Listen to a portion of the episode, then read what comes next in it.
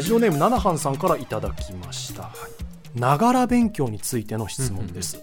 こんにちは私が脳について気になること、うん中学高校の頃にラジオを聞きながら勉強していました、んこのながら勉強ってうん覚えることに影響はあるのでしょうか、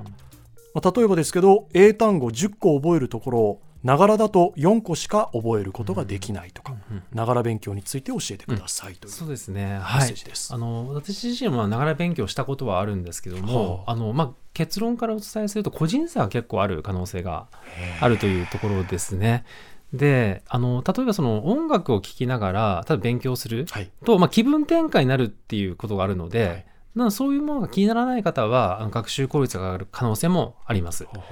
でただそのやっぱりこの、えー、と図書館の方がすごく落ち着く方と、あの図書館だと無音でもう無理っていう人がいるんですね。これ分かれるのは、ええ先天性のものなんですかそれとも、はいなんかどこでその差が生まれてるんですそうですね、まあ、先天性と後天的なものがまあ相まって起きてるというか、まあ、そこまでの研究はないんですけども、まあ、両方のまあ可能性があるかもしれなくてでかすね、やっぱりその聴覚がすごく敏感な方っていらっしゃるんですよ。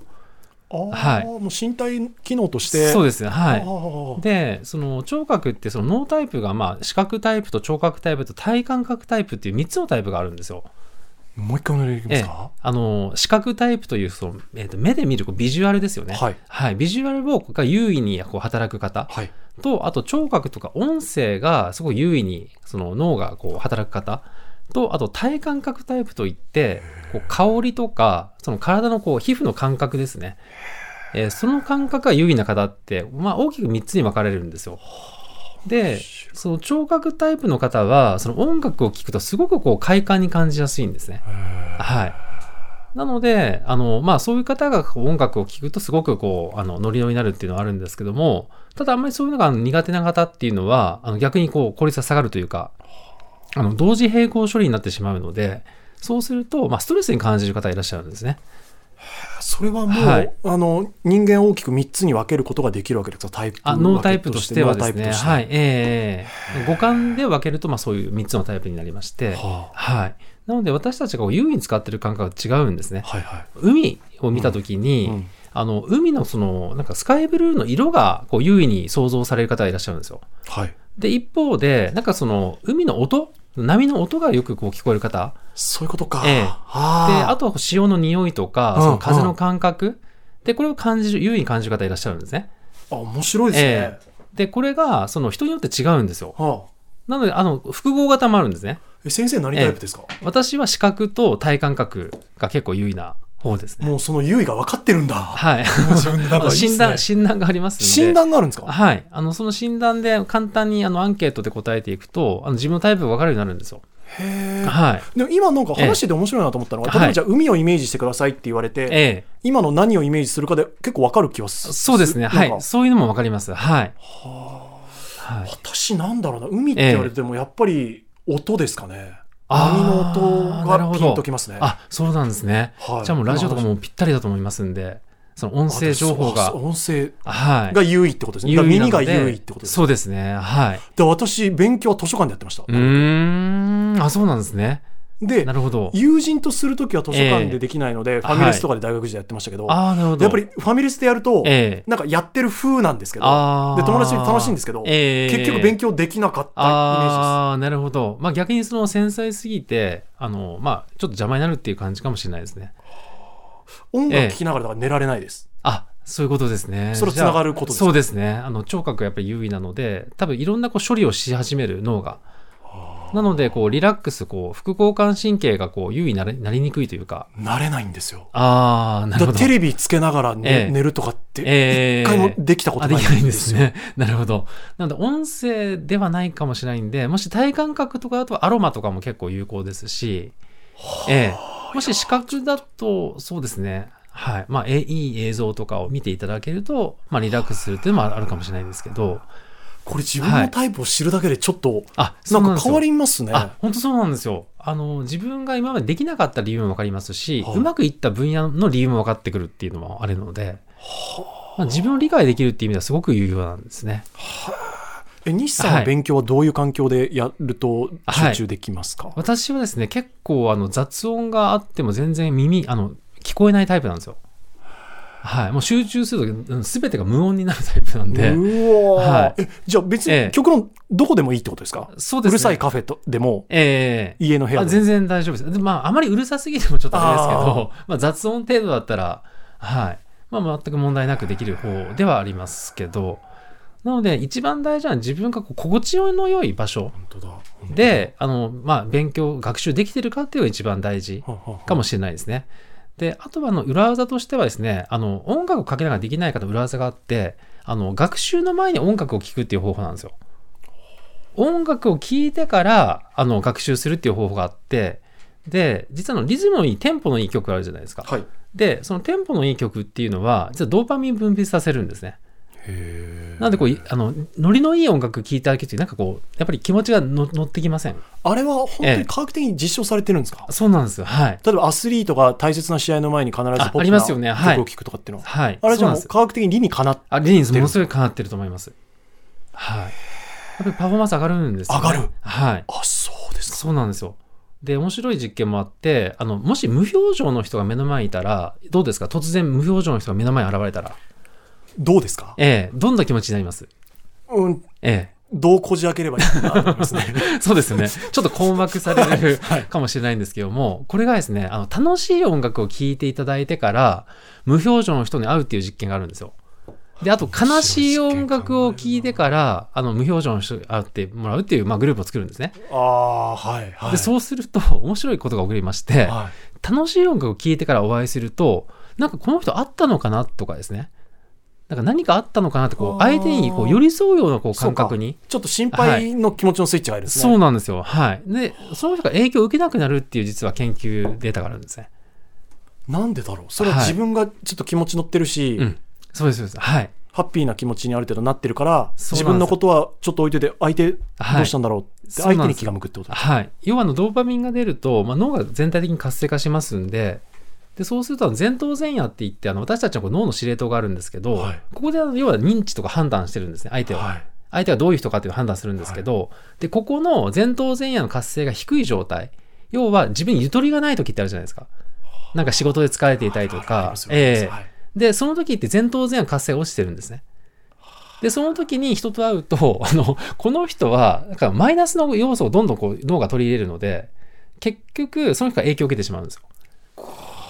でも前頭前野は十分に満たされている状態で、要はあの、ものすごくこう幸せ、ゆとりがある時に、はい些細なことが起きたらどうですかね。まあ、全然気にならないしそうですよねあのはい、。そうなんですよ。はい器が大きい状態になってる、でこれ実はもう認知が変わってる状態で、はい、なんで音楽というのがそういうその疑似的なあの要は前頭前野すらこう活性化させる効果あるんじゃないかっていうふうに今言われてまして、はい、人生変わるじゃないですかそうなんですよだからある意味、え逆手にとれば前頭前野をある程度活性化させてあげていれば、えええその状況が維持できるってことですよねその通りなんですはいそれは同じ音楽を聴いてると、ええそこが麻痺してきて、ええその音楽ではもう活性化しあそうですなねいみたいなことにはならない。ります、はいなるんだなりますは いじゃあ好きな曲を同じ、 ええもう24時間360日ずっと聴いてても、はい前頭前野は慣れてくるってことですね。慣れてきますね慣れてで、まあ、もしあのあのただどものすごい好きな曲を何回も聴く人っているじゃないですか、はいこれも好奇心が薄れてない状態なんでそういう場合は OK だと思うんですけど聞いてもなんかこう心が動かない時はもう飽きてきてる状態なんですねもう体って正直ですね。そうなんですよはいあの私たちってやっぱ慣れっていうのが一番怖くてですねあ慣のれビープ音の実験ってあるんですねこんなこと話していいかわからないんですけどあのブーってブザーを鳴らすとあの脳をスキャンしてるんですねはでそうするとブーって鳴らすとやっぱり反応するんですよはい、当たり前なんですけど、びっくりしますよね。で、それを何回も鳴らすんですよ。ブー、ブー、ブー、ブーって。で、そうすると、何回目からかが反応しなくなってくるんですよ。あ脳がですかはい。で、これが驚くべきことに、まあ、個人差あるんですけど、6回から9回目以降、全く反応しなくなるんですね。なので脳はあのブーっていうのを一回学習しちゃうともうそれで認知をあの、まあ、できるのですげえはい。なので同じ情報を繰り返しやってしまうと慣れてしまうってことなんですね。脳って優秀ですねそうなんです。あの、本当に優秀なんですよ。ちゃんと最初は反応してあげるけれども、はいああもうこれ何回もその引き出し入ったなと思ったえらえもう反応をなくす、そうなんです。ということはそれは前頭前野も同じだから、うんおっしゃる通りです。最初はにい気持ちいいと感じていたことも、うん慣れてしまうと、うんじゃあ他の気持ちいい引き出しを探すわけですかそうなんです。はい。それは音楽が一番やっぱり適任なんですかあ、その、えっと学習能力を上げるためには。はい、あの前頭前野をなんとなくこう活性化させるそうですね。あの、前頭前野活性化される方いろいろありまして、あの、まず一つが、あの、お腹が空いてるかどうかなんですよ。ほうはい。で、空腹空腹の時、いや脳にエネルギーがあのいってない状態はいというのは結構イライラする人っていませんあのお腹が空くとあ言いますね あれあれ子供の方が強くないですか、強いですあれはのなあれは何ですか子供は前頭前野が未発達なんですよなので余計抑制できないんですねへえでも大人でもやっぱり抑制できない人がいらっしゃってはい で確かにまあこれこそ個人差ありますね、そうなんですよだからカロリー不足はこの前頭前野活性を落としてしまうっていうことがまず一つであともう二つ目がですねあの睡眠不足なんですようわここではさい出てくるんだ、そうなんです。で、睡眠不足の時って、実はあの、前頭前野活性が落ちるんですけど、結構なんかイライラしやすくなりません。うん、まあわかります徹夜しなたん時とか。はい自分に余裕がなくなりますそうなんですよね。で、そうすると、あの、結構マイナスなものを実は記憶に残しやすいっていうことも報告されてまして、ええはい。自分がそういう状況になると、ええ取り込む情報もマイナスなものを取り込み変わってくるがちになるんですかそうなんです。あの、これ研究で出てるんですけども、はあの、マイナスな言葉とプラスな言葉を見ていただくんですね。はい、で、どのぐらいの単語を覚えてるかっていう試験をするんですよ。それを、あの、あえて寝不足を作り出した人と、はで健常者の人とで比べるんですね。でそうすると実はあの寝不足の人はあの普通の方のあの1.5倍以上マイナスな情報を覚えてるんですよ。あ、えなんでなんえだって自分がマイナスな状況だからプラスの情報を入れたいじゃないですか、ええって思思いいとましてすはよねそれで補わないとやってらんないそうですよでおそらくなんですけども、えっと寝不足な状態で脳の状態が下がりますよね。そうすると何か生命の危険があった時にあのリスクがあるんですよ。で要はリスクを回避するためにマイナス情報を優位に入れるっていう可能性が今考えられてまして。生命維持を考えるためにそうなんですこの後生き延びるためにそうなんです。今後のリスクとしてはい。マイナス情報を取り込んでる可能性そがあうるんでですすかはい例えば道端に石が落ちてた時にあまり気にならないと思うんですよ元気な時ははでも寝不足だと苔で骨折するかもしれませんよあね、はい、そうするとその石がネガティブに見えるように脳は仕組んでるってことなんですね危機回避能力なんですそうなんですはでもただただ心がちょっとい、はい、辛くなってきますよね、あそうですねそうなんで感覚です言うとはいそうですはいなんかでもそれを知ってるだけではいちょっとええそう自分がなった時にあ今自分はマイナスなことを考えがちだしうんマイナスな情報が入ってきがちだけど、はいそれは人間としてのえその構造だから、えうんはいちょっと切り離そうってなんかそうです思えるといいですね。いや、そう今なんかなんで聞いてて。ええはあそれができると本当に一番いいと思いますねだからやっぱり自分の脳と、なんか人間としての体を知るっていう。はいはいええだからこの、ながら勉強良くないですかどうですかっていうのえも、ナナハンさんの、その思考を知ることえで、うんもしかすると、ながら勉強がいそうでいすタイプかもしれないし、その通りですね。もしかするとはいやめた方がいいタイプなのかもしれそなうい。ですね。はい。タイプを知るってことですね。そうですね。やっぱり自分の脳を知るっていうことが、まあ、ある意味、こう、究極の、 あの、まあ、幸福度につながるというか、あらゆることでストレスがなくなっていくっていうところなんですよね。だから、昔私自身、ものすごいストレスフルな人生だったんですよ。そうなんですもうか競争社会にまみれて、あの、もう勝ち残らないと生きてこれないあの人生だったんで、あーはいで、もう本当にストレスだったんですけども、で、ただ、まあ、そういった時って、やっぱり、あの、マイナスだったんですよね。あの、結構、あの、リスク回避型というか、はい、なったんですけども、やっぱり脳のことを知ると、なんかすごくこう、安心できたというか、へーはいなんか、すごいな、脳って思うんですよね。うんええ。 で、こういうことを実はもう無数に知っていくと、なんか自分の脳って本当にこう尊敬できる存在になってきて、はい。なんかこう自分を愛せるようにななっんたかという自己か、肯定感にもなってくる。ええ、そうなんですよ。あーは今幸せですかい。突 然ですねいやなんかこれだけ脳のことを知ってらっしゃったえー ら、あそうですねこれで幸せじゃないと全然説得 力ないんですけどまあでもかなりあの幸せな人生を、はい、送らせていただいてると思ってまいすやー私自身はですねいや主観そ的の自分の脳をリスペクトするっていう話もちょっと次回ぜひそのあたりも、あはいええぜぜひひ詳しくはいお話を聞かせてください、はい日産に聞きたいことをリスナーの皆さんから引き続き募集しております懸命に日産への質問や